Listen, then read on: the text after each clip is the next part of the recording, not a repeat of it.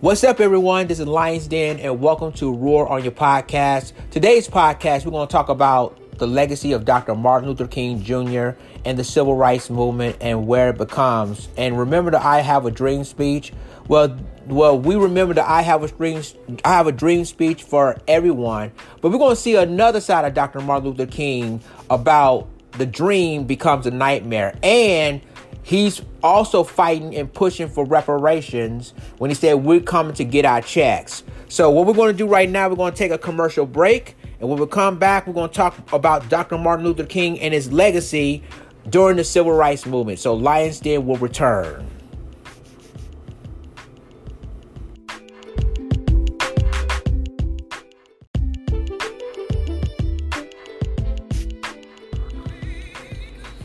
Okay, everybody, we're back. We're back, and uh, we're talking about Dr. Martin Luther King Jr. and his legacies. Um, remember, yesterday was a national holiday of the um, the late great Dr. Martin Luther King Jr. Um, yesterday, I was in downtown Nashville for the, the Dr. Martin Luther King Jr. March, and I like to thank each and every one of you guys for tune, I mean, the turnout. 92Q was there. ADOS, we represent, we were there, and I'm happy that we were uh, happy that we're participating in the march and participating of the legacy of Dr. Martin Luther King Jr. Now, when we was at the place, and I mean, I'm going to go ahead and, and, start talking about Dr. King in, se- in a second. But when we were there, um, you know, Joy Reid, the whole of, of, from AM Joy, AM Joy of MSNBC, she was the guest speaker there and you notice that Joy Reid, you know, talking about ADOS, calling us, you know, bots, calling us Russian bots. But see, they failed to realize that we were there. We call her name Joy, Joy, Joy, and her publicist, her publicist grab her wrist and try to run off the stage. So it shows that you know we as ADOS is more stronger and more powerful organization ever. Now, with that being said, let's go ahead and start with Martin Luther King, Dr. King for a second. Now, remember Dr. King and um he did a speech in 19, you know, 1963 um, when he did "I Have a Dream." You know, you know, one black men and white men, and he's doing this nonviolent or- organization in his group. But you know, when but the thing is that uh, we haven't seen another side of activism of Dr. Martin Luther King Jr. Right? So um, there's an article um, talking about Dr. King, and you know what the article says that you know the Dr. King's dream just becomes a nightmare. So this article comes from NBC News, and but this is really an older old, old article, ladies and gentlemen. It's from August 27 in 2013. That was a real old article, but it shows that you know you know, Dr. King himself said he realized later on his, uh, of his life that his, you know, his speech of, you know, bringing people together is not going to be the way it is. And that, that the reality is setting in for the late, great Dr. King. And, and I'm to go ahead and read this old article. This is from NBC News. So, you know, Martin Luther King Jr. speech uh, I Have a Dream speech was definitely moments for the civil rights movement for America and for King himself 50 years ago this week. King's soaring words mark a turning point in the, this country's long and bitter conversation about race and earned King a place in history. When we remember Martin Luther King, we remember his dream. It helped awaken in, in the entire nation. So it's hard to believe that just over three and a half years after the triumph, King would tell an interviewer that the dream had the, the, the, dream that the dream he had that day had in some ways turned into a nightmare. But that's exactly what he said to veteran NBC news correspondent Sander Vanocur on May 8, 1967, in extraordinary, wide ranging conversations, King acknowledged the soul searching and agonizing moments he'd gone through since his, his most famous speech. He told Vanocur the old optimism of the civil rights movement was a little superficial and, and now needed to be temp- tempered with a solemn realism. And just 11 months before his death, he spoke bluntly about what he called the difficult days ahead.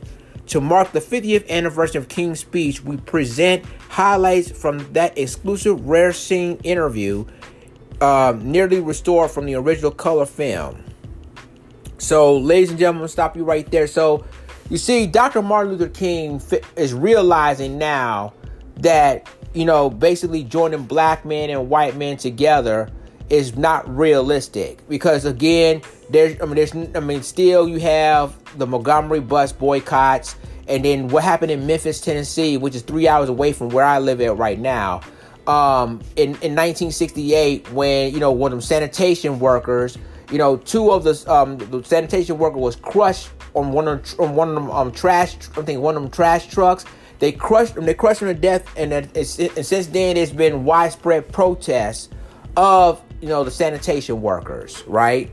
So Dr. King at the time, even though the state of Tennessee, even though all parts of Tennessee, even in Memphis, do not want Martin Luther King back, he showed up in, I mean, anyway to continue marching in support of these of those sanitation workers.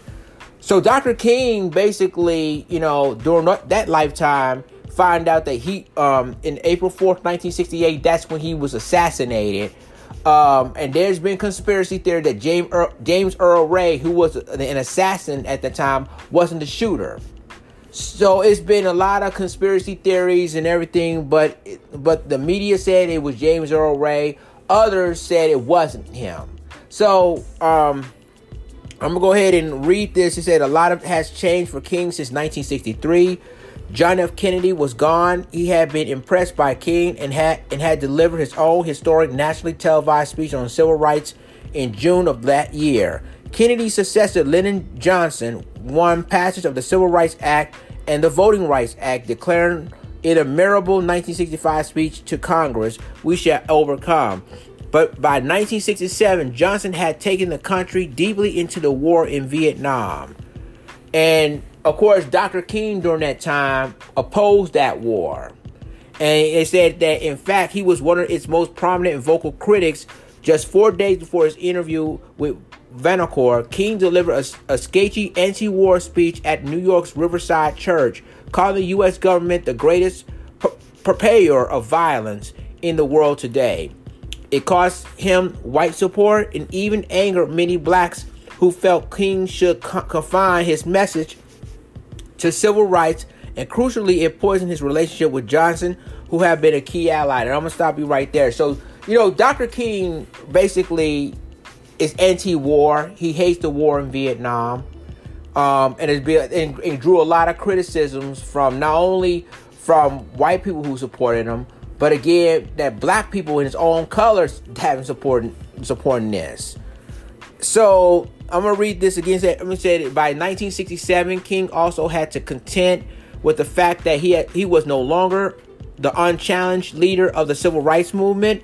A new generation, impatient to build on his hard-won gains, increasingly rejected his message of nonviolence, preaching black power and encouraging oppressed black to fight back. In growing numbers, they did, and following the victories of early 60s in desegregating schools and lunch counters and securing the right to vote, King took on the far more difficult challenge of battling poverty and economic ju- injustice.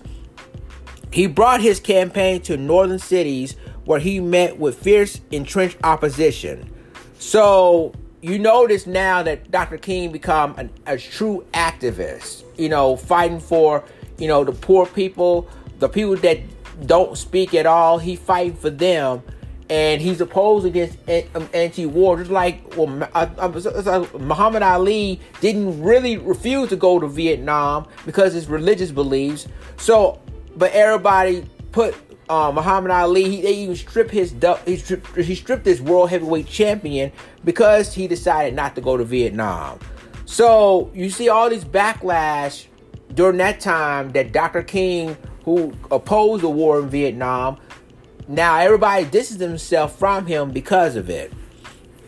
So it says, facing all that, King was in battle and increased isolated in 1967. NBC News, which had distinguished itself from its coverage of the civil rights movement since the mid 50s, gave the go ahead to Vanocur and producer Stuart Schulberg to prepare a special report called After the Civil Rights Black Power. It aired on June 11, 1967. The fourth annual the fourth anniversary, excuse me, of King's landmark civil rights speech. The centerpiece of the speech special was Vanocur interview with King. It was shot on color film, something still re- relatively new in television news in 1967. It was conducted in Atlanta's Ebenezer Baptist Church, where King was a pastor, as his father had been.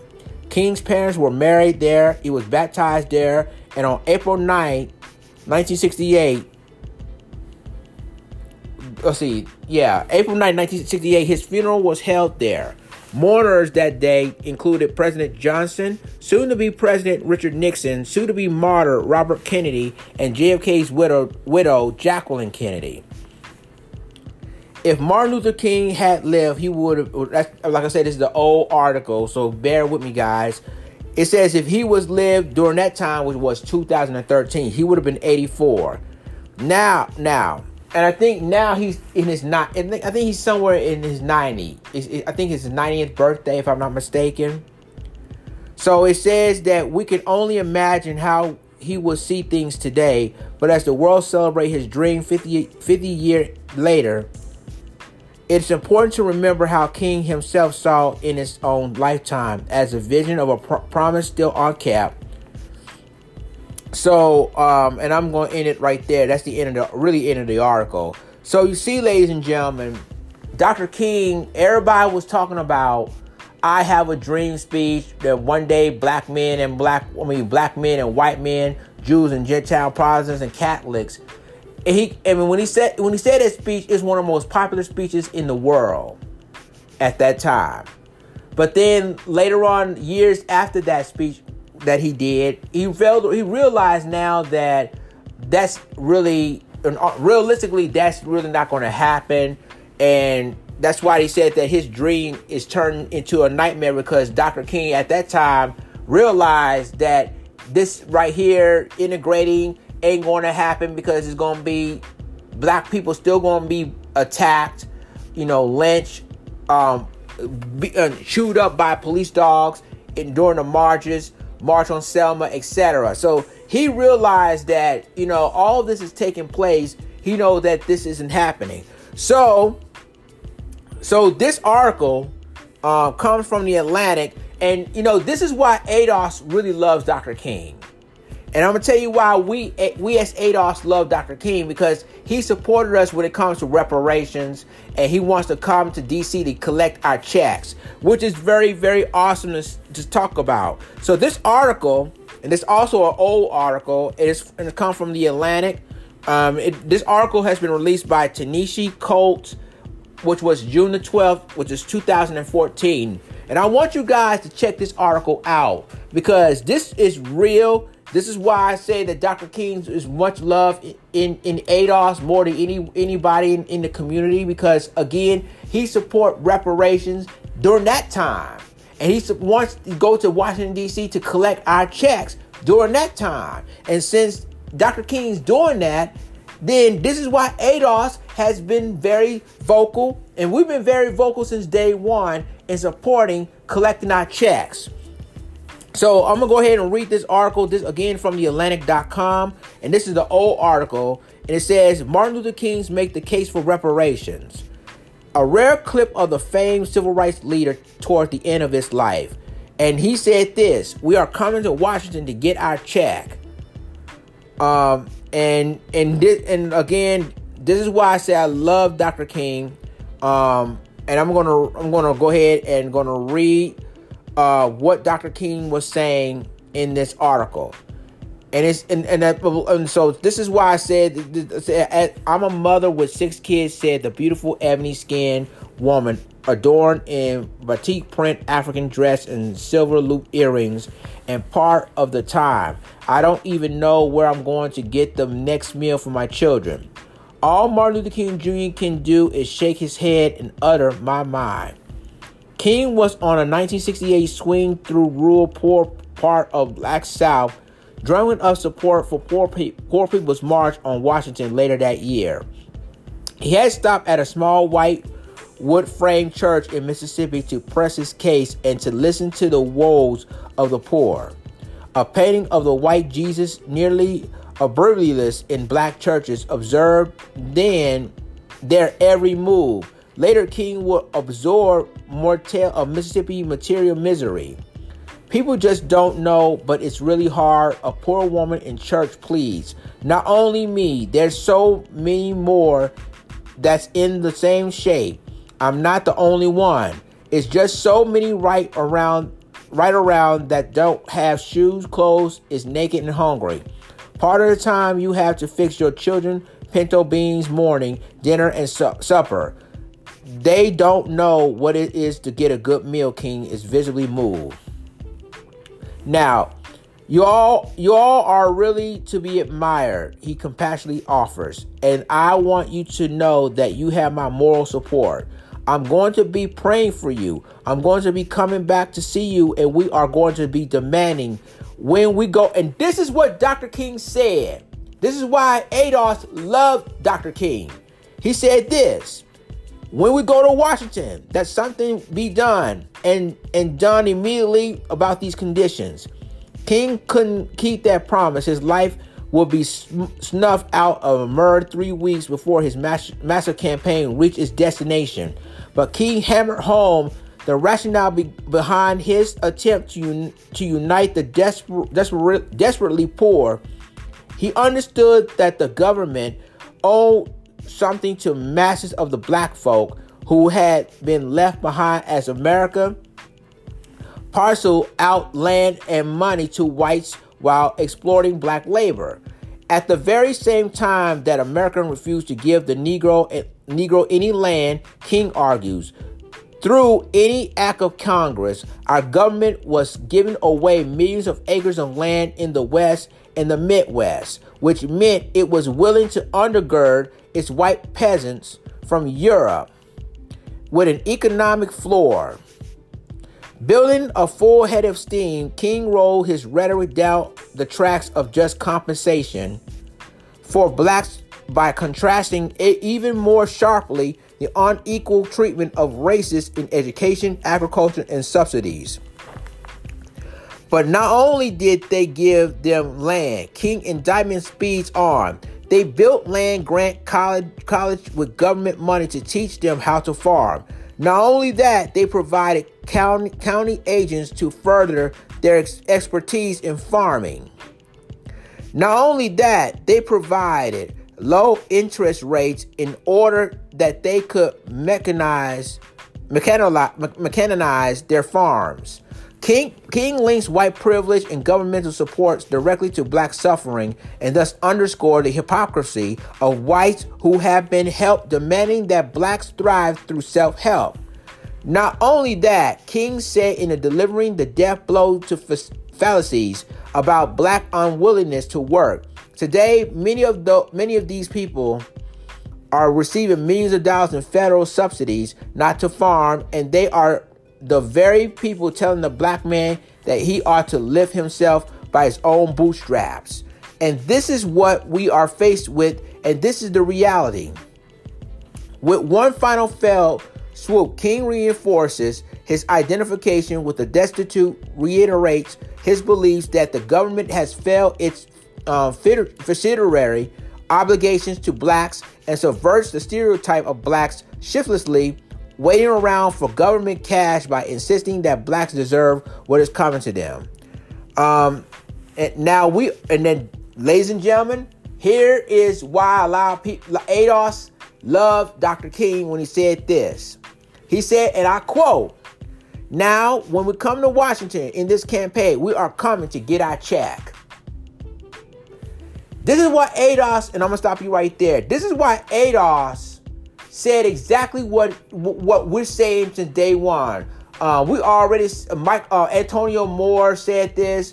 Um, Yvette Carnell said this, and this is why Dr. King realizes years years ago. I mean, he realizes years later, before his assassination, that you know black people, poor black people, still you know uh, are, are, are unequal to white white people. I mean, in other words white people getting more money than blacks, and they, they still they stole their land. I'm talking they stole on black people's land.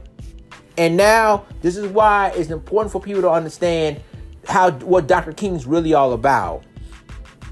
And again, and like I said before, this is really uh this is article this is an archives from the New York Times when you know Dr. King said what he said that he want they want, want to come to Washington to collect our checks. So, ladies and gentlemen, you know what Dr. King w- was talking about is you know the the equal I mean the equal the equality of black people I mean, through through 500 years, has been mistreated, has their lands been taken away from, has been murdered, has been lynched, and even during the civil rights movement, they still, you know, they still un- treated black people unfairly. And this is why I want to celebrate Dr. King's legacy because, uh, again, people, a lot of people, I mean, all races going to remember I Have a Dream speech in 1960, 1963. Uh, but in 1967, Dr. King realized, well, wait a minute, you know, I mean, I mean, the realization is that my black my black people still being attacked, their land still being taken taken away from by white people. So, I mean, so I mean, the reality that, that there's not going to be no uh, integration It's still going to be more segregation. In other words, Dr. King already says that they now they focus on black reparations and they want to they want to come to Washington D.C. to collect our checks. So, ladies and gentlemen, we celebrate the life. Uh, we celebrate the life and the honor of Dr. King's life. You know, he basically changed the life of the civil rights movement. You know, he's basically you know sticking up for uh, poor black people for years and years, and he's also uh, opposed the war, even though critics, you know, mm, even though people who supported Dr. King distancing himself because he opposed the war.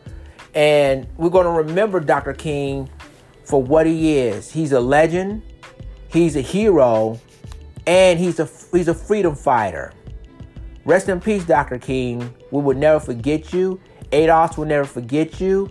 And your spirit is your spirit will always be around us and we will keep fighting for our freedom we'll keep fighting for our reparations and we'll keep fighting for tangibles that's rightfully ours thank you ladies and gentlemen for listening to my podcast be sure to check it out on right here on anchor spotify apple itunes um, google play and other podcast systems and i will talk to you soon. This is lions den signing off.